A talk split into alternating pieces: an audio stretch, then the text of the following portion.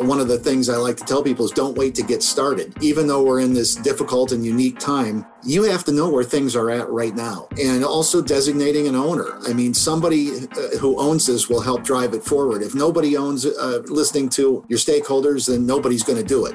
From Virtuous, I'm Noah Barnett, and this is the Responsive Fundraising Podcast, a show where we talk with fundraising leaders and thinkers to uncover how today's top nonprofits craft remarkable donor experiences and build lasting relationships at scale.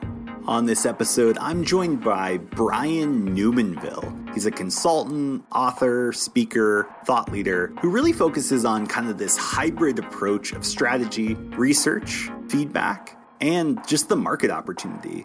He's insightful, he's thoughtful, and I wanted to bring him on to kind of reflect on what he experienced through his consulting work with nonprofits in 2020, where there's opportunities that he sees organizations missing out on or under leveraging, and also just a future outlook. What should be at the top of our priority list as nonprofit leaders? We dig into all of this and more, so let's get into it.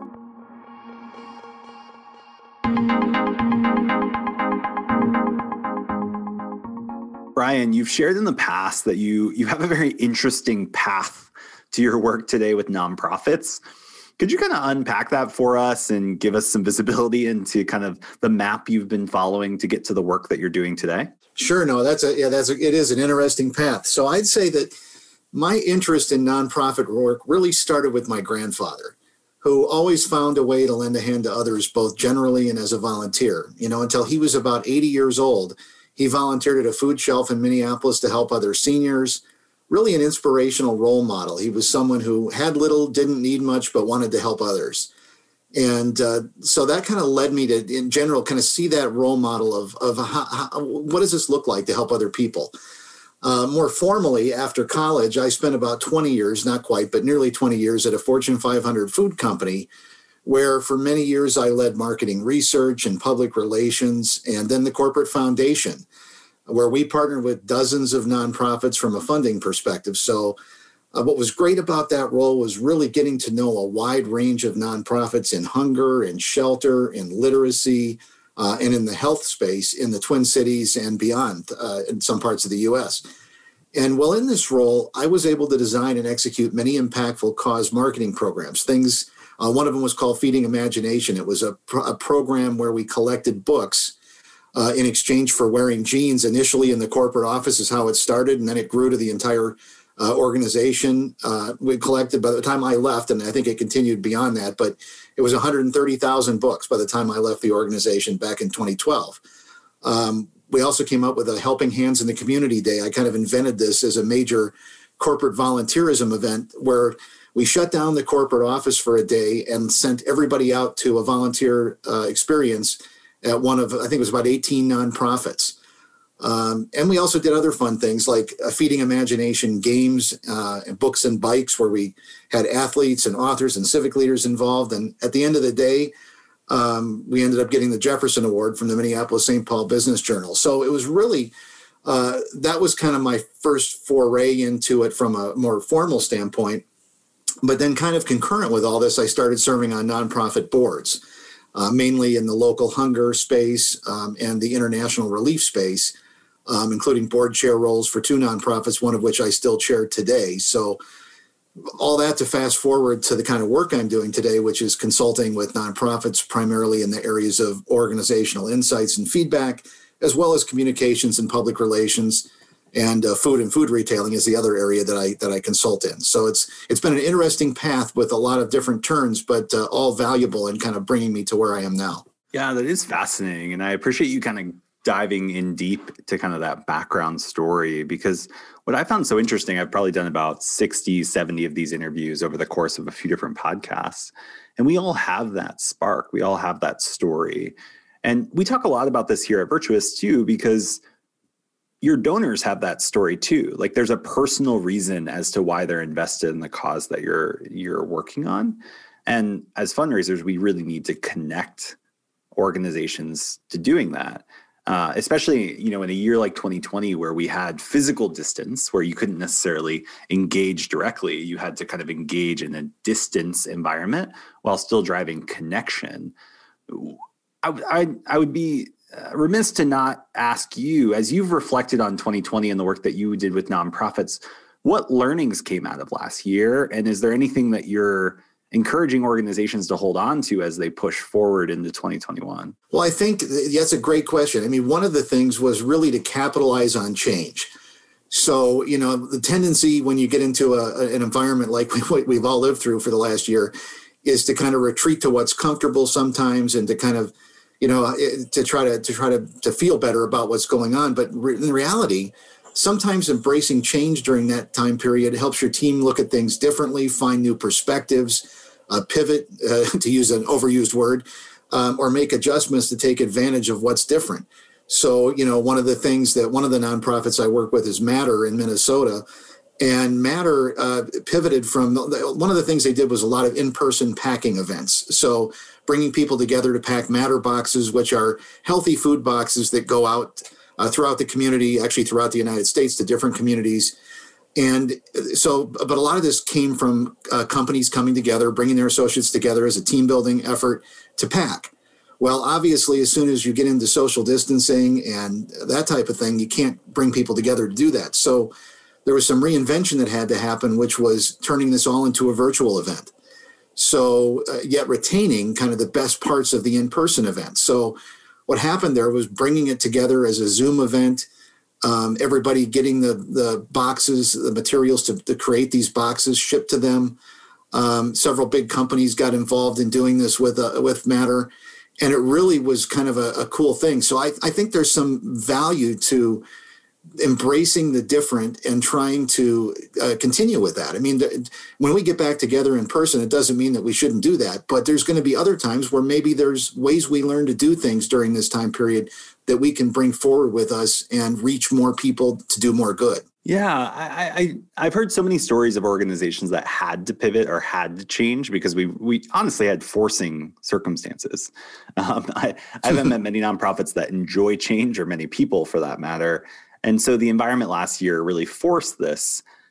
As a consultant, though, there's always this focus on how do I help an organization build kind of a capability of change and being able to look at things with new eyes and fresh perspectives regardless of you know kind of the the noted constraints of a moment have you found ways that you've encouraged teams to really build up that muscle or kind of capability to be able to adapt and be more uh, kind of nimble in the work that they're doing? Well, I think uh, you know where it all kind of starts is uh, listening to learn, right? So at the end of the day, it, it, capturing and collecting information about what you do and taking that to kind of bring yourself to the next level as a proactive process as opposed to something you do because you have to do it um, is what really separates, I think, a lot of people um, that are more successful from those that aren't. So I always encourage and help organizations develop ways to listen. So whether that's um, you know social media, whether that's surveys, whether that's focus groups, culture teams, whatever the right things are for an organization and for a circumstance, um, that's where you're going to get some great information. You know because how how are your you know how is your team doing during this time period? How about your external stakeholders and your and your uh, internal stakeholders. And so, really trying to listen. Uh, in fact, I co-authored a book called Feedback Rules uh, that that helps provide some kind of basic tips on how to to get into that. But at the end of the day, you can take those learnings and you can then turn that into proactive activity before you get to a point where you have to react. Yeah, I hear you. And I know if I'm listening, I'm like, I agree, Brian. but the matter of the fact is that, you know, on the day to day in the distributed environment, like just trying to get everything done is a priority, like, let alone kind of focusing on some of these other uh, avenues that are really going to help drive forward.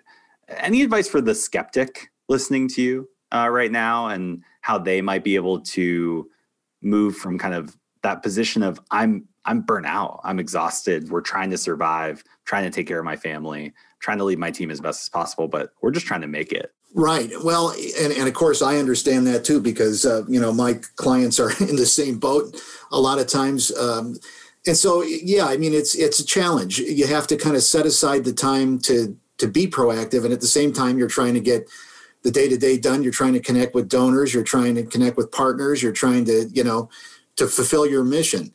But I think that um, the successful organizations that are out there are are thinking ahead of that, realizing and you know setting aside that time, uh, even when there isn't that time to set aside, to uh, plan and prepare for the future. So um, and, and once you get that into the rhythm of the organization, I think that becomes a lot easier. You know, uh, one of the things I like to tell people is don't wait to get started. Um, even though we're in this difficult and unique time, you have to know where things are at right now. Um, and also designating an owner. I mean, somebody uh, who owns this will help drive it forward. If nobody owns uh, listening to your stakeholders, then nobody's going to do it. So having those kinds of things in place and you know, realizing it doesn't always have to be difficult. I mean, there's there's a number of, of channels that I'll call them that you can listen in. Um, for example, you can use social media. Now you have to be careful because social media is not necessarily representative of everybody that you want to listen to, but it's a, it's one way to get quick uh, and valuable feedback. Um, you know, then there's the more formal stuff like surveys and and other tools, um, culture teams and things to to listen. But yeah, it's it's you know, don't, I think that the key is act today. Don't think it has to be um, complicated or difficult, but do something and have someone own it is the first place to start. Yeah, it's it's ironic that you brought up ownership. I was on a call this morning with about 60, you know, fundraising leaders around the country and we asked the question, who owns change at your nonprofit? And Brian, not you wouldn't be surprised by this, but the answers were completely polarized. It was either everyone or nobody. and I was like, well, neither of those is great, right? Like that's that's not the answer. Um, and I, I, I think it's a real challenge, and I think it takes courageous leadership right now. And I think that's that really is the differentiator. So, you know, I'm talking to nonprofit leaders and saying, you know, what is the most crucial thing for 2021?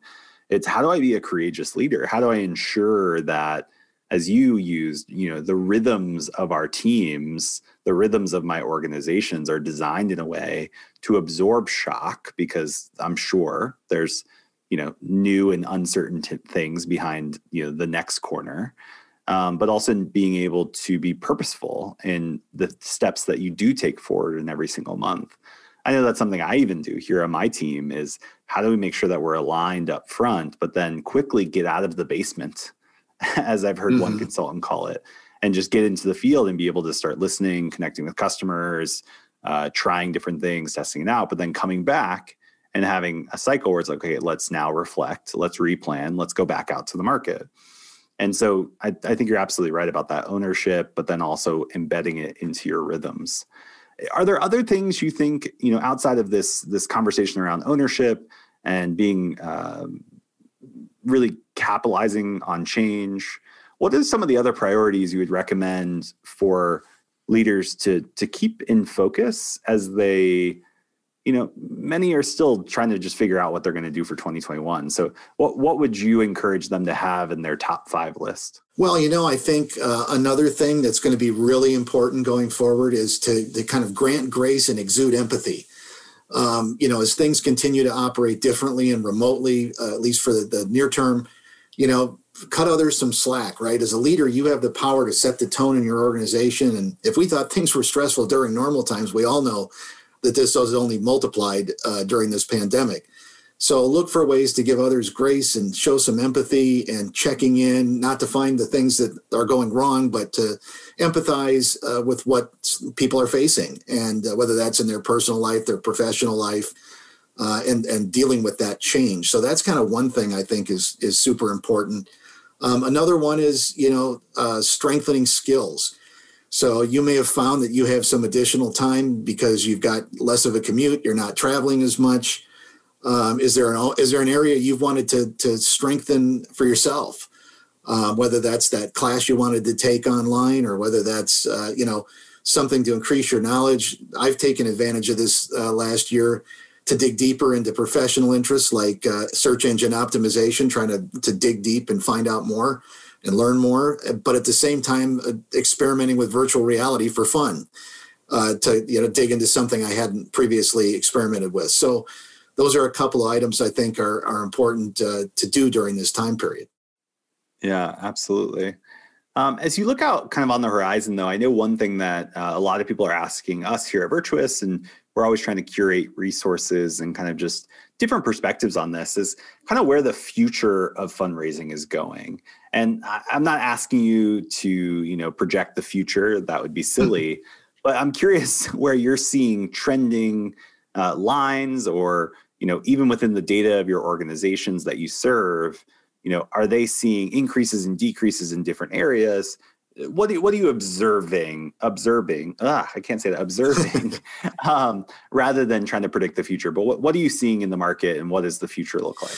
Well you know i mean there's there are a few things that i think are are definitely um, things to focus on right? I mean i think social relevance i mean with all of the things that have happened this year with the social unrest the fires in the west coast there's a desire for more social relevance um, in in fundraising and by fund you know by people donating. So I think that they're looking for how how is an organization really addressing uh, those social issues. Do you have an example of that before you move on, Brian? I'm just curious what what that might look like for an organization, or if you have an example where an organization's kind of stepped up their social relevance in the last year. Well, I mean, I think there's a lot of uh, corporations, uh, like in the Twin Cities, for instance, we had the, this whole uh, situation with George Floyd. I think there's a lot of organizations, both from the uh, people who are asking for grant proposals on um, different elements of how you're going to serve those communities. I think that's one side of it. I think there's a lot of companies that have also uh, stepped up and um, just decided that they're going to do more with those things. So I kind of see those two, uh, both the funders and the and the grantors, kind of that's kind of streaming together.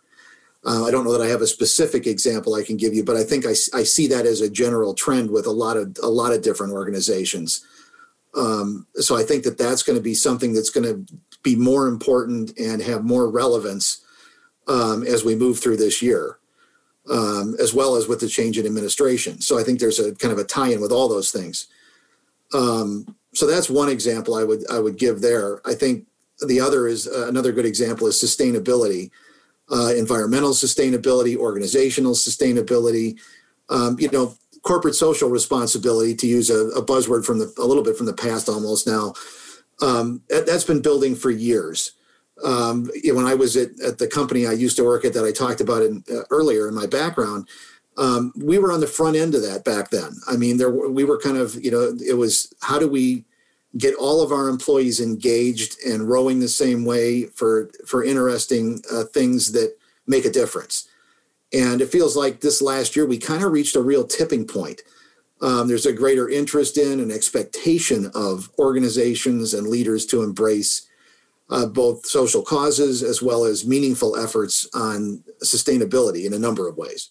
Yeah, and I would agree. I, th- I definitely think those two points are something that are coming to the the forefront more and more. I think the other thing that's been interesting is seeing this pivot over the last year from digital fundraising being a program of of an organization's fundraising strategy or fundraising mix to now being kind of a central tenet of the entire fundraising strategy. I don't know if you've observed this as well, but we've seen this a lot where organizations previously, like they had this strategy that sat over here and they did digital, they did social, maybe email, whatever it was. But then that was just a piece of the program. Where now we're seeing a lot more organizations say, no, actually digital and kind of this, this channel focused approach is not what we need to do. We need to do this more on, hey, we're going to engage our donors across multiple channels, and that's the center, central or central tone um, of the strategy, rather than treating it as kind of a channel specific strategy. Have you seen organizations that you work with kind of adopt more of this multi-channel approach versus kind of a isolated channel approach to their fundraising, and and any impact or kind of commentary that you would add to that? Well, yeah, you know, it's an interesting thing because I think that's right. It's just like in the supermarket business. Uh, before everybody had you shop in the store or you shop online, and those were two entirely different things. But as we all know, this last year, um, you know, a lot more people are doing both. Um, and I think the same thing applies with the way that marketing is being done and the way that uh, we're approaching that because um, really rather than having these segmented isolated approaches it's all about how do we reach uh, people in a consistent way across where they are, right? And so some people are spending time here, some people are spending time there, but everybody can be reached in a, in a what I'll call a more universal or uh, as opposed to a segmented approach. So I think it's I've seen I've seen more of that uh, happening, and I think part of it is is out of necessity because um, this last year really challenged us in how we reached out to people. But I think that um, just doing digital would have been cold. So I think you know there's a warm element um, that, that feels more warm, anyways, when you can reach out and call somebody. When you also get a personalized email. When you also can connect with them on social media and respond to them. I mean, it's social media after all. It's not uh, one way. Um, so I think yeah, integrating all of that together and finding ways to um, more holistically connect with donors uh, is indeed happening and where it's kind of going. Yeah, absolutely. Well, Brian, this has been super helpful. We kind of condensed tons of feedback uh, into kind of one session. But as people are walking away from this conversation, what are kind of the two or three things that you would encourage them uh, to keep focused on, and maybe a, a practical application of that that they can pull through in their next week? Well, I would say, um, you know, just kind of circling back around to the to the listening because I think it, it, kind of all starts with that again um, is uh, you know don't wait to get started that you can learn something today. You probably already have a way to do that so you don't have to reinvent the wheel. You don't have to come up with a new way to do it. But look at what you're uh, how you're collecting information today what kind of information you already have and and what channels you're using. And you know start simple move quick um, and uh, and make sure to reflect on all those things that you're doing so that you can clearly uh, make change and uh, do the good work that your organization is doing. Indeed. Well, thank you so much for kind of that concise summary and just providing you know your insights from kind of what you're seeing in the market and grateful for sharing your story. Absolutely. It was a pleasure to be here, Noah.